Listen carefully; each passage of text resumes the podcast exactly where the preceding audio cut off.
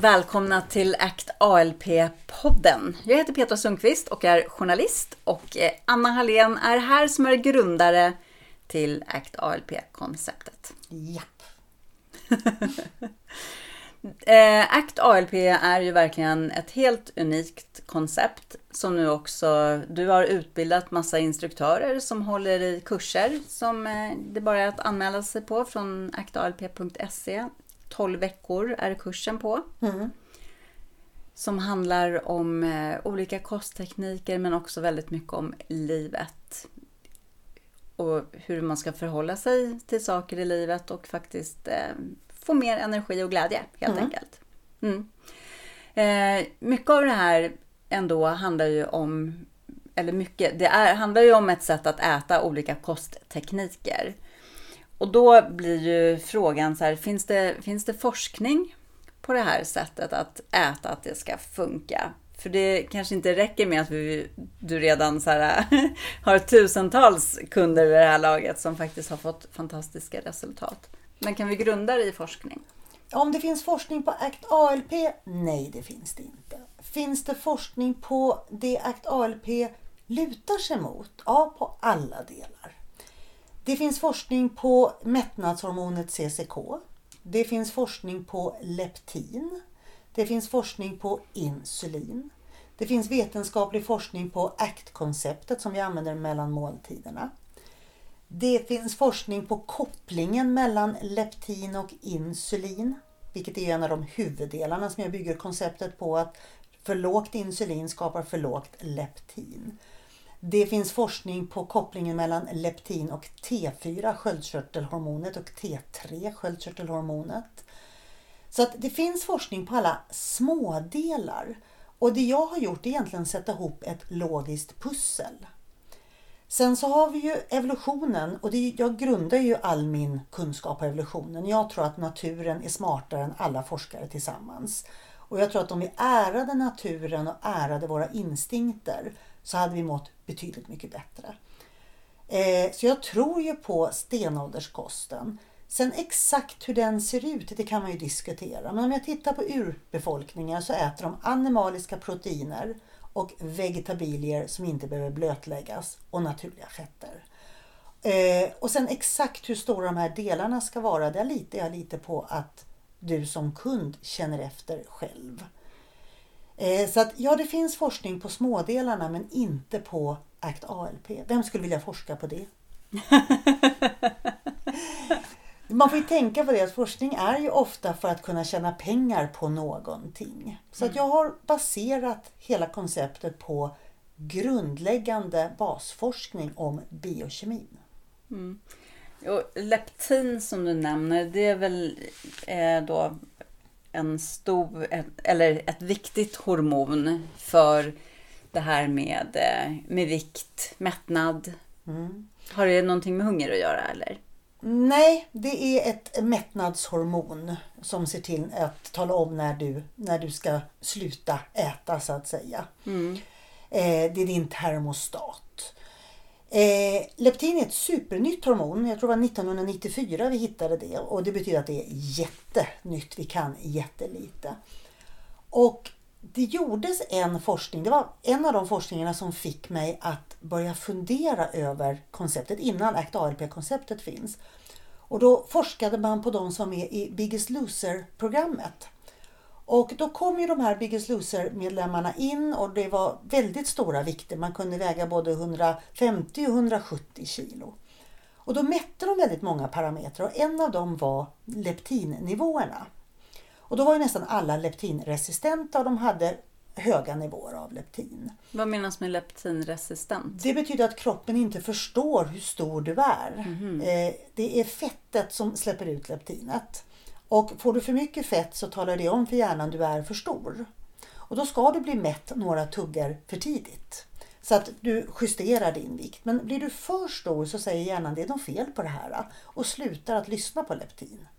Och då är du ju stor men kroppen förstår inte hur stor du är. Vilket ju blir orättvist för då kan du äta för mycket trots att du är stor. Och sen så när det här gänget då hade gått ner alla kilon och man tränar ju stenhårt och de äter ju jättelite mat. och går ner extremt snabbt. Och det som händer i kroppen då det är att kroppen blir livrädd. Den är på väg att svälta till döds. Jag menar, går du ner 100 kilo på ett halvår så det är självklart att kroppen tror att jag dör. Eh, och då sänker den leptinet för att tala om att det är svältperioder, det här går för snabbt. Eh, skulle du fortsätta så här ett år till då kommer du väga minus 30 kilo och vara stendöd till hösten. Mm. Eh, så när de här Biggest Loser-medlemmarna stod på prispallen och man gjorde om testen så hade de nästan noll i leptin. Kroppen talade alltså om för hjärnan att de vägde en 20-30 kilo. Vilket gör att de blir ju mycket mindre mätta, mycket mera hungriga. Ämnesomsättningen är ju stort sett på noll. Det går inte att hålla vikten. Eh, och de flesta går ju upp i vikt. Och sen gjorde man som så, för man hade då bestämt att forska på det här Biggest Loser. Vad händer i kroppen när man svälter sig ner och tränar sig ner? Det har vi alltid sagt, ät mindre, träna mera. Ja. Eh, vad händer då när vi följer det här rådet? Efter sex år så hade i stort sett alla gått upp igen. Eh, alla hade inte gått upp alla, alla vikt, eller kilon i vikt, men alla hade gått upp till skarp stor övervikt. Men leptinvärdet hade bara gått upp till hälften. Oj. Så nu trodde kroppen att de vägde 70-80 kilo, var normalviktiga och så vägde de 130, 140, 150 kilo. Så de hade alltså skadat sitt leptin och det är det här som gör att det är i stort sett omöjligt att banta dig ner och träna mera. Äta mindre och träna mera, alltså katastrof för leptinet. Ja, du går ner i vikt. Ja, du vinner tävlingen. Ja, du står där på vågen och jublar. Men det är omöjligt att sen hålla vikten. Och det tror jag nästan alla som har jojobantat de sista 10, 20, 30 åren vet och känner igen att men precis så är det. Och till slut kan du inte ens titta på mat utan att gå ner i vikt. Du äter mindre än Gå alla... upp i vikt menar du? Förlåt, gå upp i vikt. Vad trevligt det hade varit annars. Eh, du äter mindre än alla dina vänner. Och du är mycket större än alla dina vänner. Mm. Och du tjuväter inte och du ökar på träningen och ingenting händer. Så att just med den här forskningen, det var det som fick poletten att trilla ner. Och sen letade jag då upp forskning på alla andra smådelar. Plus att jag har det i min biokemiska grundkunskap som utbildar av kostrådgivare och hälsocoacher. Eh, men det var just den pusselbiten som, som fick poletten att trilla ner. Mm. Men vad är det som bestämmer vad som är en stabil vikt för var och en? Eh, kroppen vill ha så lite vikt som möjligt på sig men tillräckligt med lager för att klara en svältperiod. Så om du tittar på urbefolkningar som inte är utsatta för svält eller bortjagade från sina naturliga områden så är de ganska seniga, det är inte speciellt mycket muskler. Eh, det finns ju inget överskottsfett men det finns inte heller en undernärd kroppsform. Och någonstans där verkar det vara som är vår naturliga vikt. Och då ställer kroppen in sitt set point på det här. Du har inte för mycket att bära på men du har inte för lite. Och så ställer den in alla hormoner i förhållande till det här. Den ställer in alla signalsubstanser, alla motorer, all förbränning, det här som vi kallar för ämnesomsättning. Så att kroppen hamnar i homostas, alltså i en balans. Och när du sen går upp så förstör du balansen eller när du går ner så förstör du balansen. Så det kan vara jobbigt för kroppen även att gå ner i vikt och faktiskt bli mer hälsosam. Du kan bli både trött och lite sjuk innan kroppen har hunnit ställa in alla hormoner. Eh, det finns kvinnor som blir av med mensen precis då eller kvinnor som får tillbaka mensen fast de har varit i klimakteriet ett tag. Så att det kan bli jättespännande obalanser just under viktminskningen. Trots att du är på väg åt rätt håll. Trots att du gör det med hälsosam kost. Mm. Men om du sen har stått still på till exempel 20 kilo för mycket under väldigt lång tid så kommer kroppen ställa in det som sin nya setpoint. Mm. Där den balanserar alla hormoner, signalsubstanser, eh, alla motorer, alla processer, alla enzymer. Och det kan kännas som en platå när du sen vill komma förbi den. För kroppen säger nej stopp, det här är den perfekta setpointen. Och då får man jobba lite längre med lite tålamod, med lite mera snällhet för att komma förbi den platån. Och har man varit överviktig länge och haft flera vikter man har stått still på så har du flera sådana platåer. Du kommer märka att du fastnar där du brukade väga. Eh, och det är det här med trif trivselkilon. Om jag har två, tre, tre, två, tre trivselkilon eh, för mycket, mm. så men släpp dem, låt dem sitta. Mm. Du kommer aldrig orka bygga om den här setpointen med 2-3 kilo. För det betyder att du ska gå ner de här 2-3 kilona, stå still där i 2-3 år. Sen är det det nya. Och det kommer du. Så fort du slappnar av så smiter de här kilona upp. Låt dem sitta. Mm. Lite mer avslappnat. Mm. Du nämnde också CKK. CKK. Ja, vad är det för någonting? Det är vårt mättnadshormon som reagerar på fett i maten. Och alla ni som kan mer om biokemin hör ju att jag förenklar. Men vi stannar vid fett, den reagerar även på proteiner. Men just vid fett. Så att om du äter fett i maten så kommer kroppen säga nu behöver jag inte mer, nu är jag mätt och nu är jag nöjd. Och det var ett väldigt skönt, eh, en skön mättnad, i alla fall för mig som hade kört pulverdieter och svältdieter och Rikshospitalets sjukhusdiet och banandieten. Jag vet inte allt vad dumheter jag har provat när jag började att äta. Och helt plötsligt fick jag ha naturliga fullfeta produkter. Jag har aldrig suttit och druckit vispgrädde eller suttit och käkat smör utan jag använder fettet som en naturlig del i att skapa mättnad. Och då la sig den här CCK, CCK mättnadshormonet som bara en lugn trygghet. Tyvärr kan man ju förstöra det också genom att dricka fett. Så inom ACT ALP så äter vi all mat, vi tuggar all mat. Vi låter mättnad och hunger komma som en naturlig del. För om jag dricker maten så hinner inte min hjärna registrera hur mycket jag får i mig. Vi har ju aldrig druckit fett, vi har aldrig druckit mat någonsin. Så vi har inga eh, drickande fettkaffevarianter, vi har inga smoothies i ACT ALP. Vi äter mat, vi tuggar mat, eh, artegen mat i artegen form, i artegen mängd. Så att om de här hormonerna är i balans, då, då kan man inte överäta fett. Jo, om man drar i socker i det. Precis. så kan eh, man ju det. Om du, eller det naturliga med CCK är att du inte kan överäta fett. Mm. Du tar en sked, börjar på smörpaketet, äter. Du äter en eller två matskedar, sen går det inte mera. Det är naturligt och hälsosamt. Det är så kroppen ska göra, den stoppar dig. Mm. Tyvärr med de här fettkaffedrickandet som var väldigt populärt för tio år sedan. Så drack man fett i kaffet. Man körde det i en mixer så att det blev nästan som en kaffelatte och så kunde man dricka det här. Och då var originalreceptet på 70 gram fett i en kaffekopp. 70 gram.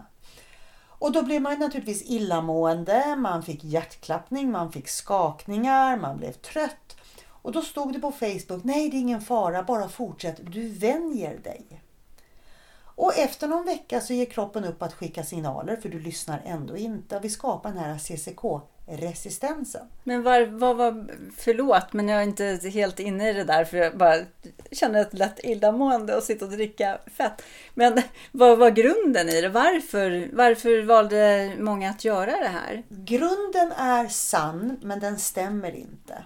Därför att om du har underätit fett under lång tid och ökar på fettet till en naturlig del så ökar du din ämnesomsättning till din naturliga nivå. Mm, okay. Och då fick folk för sig att om man överdoserar fett då får man en superförbränning. Mm.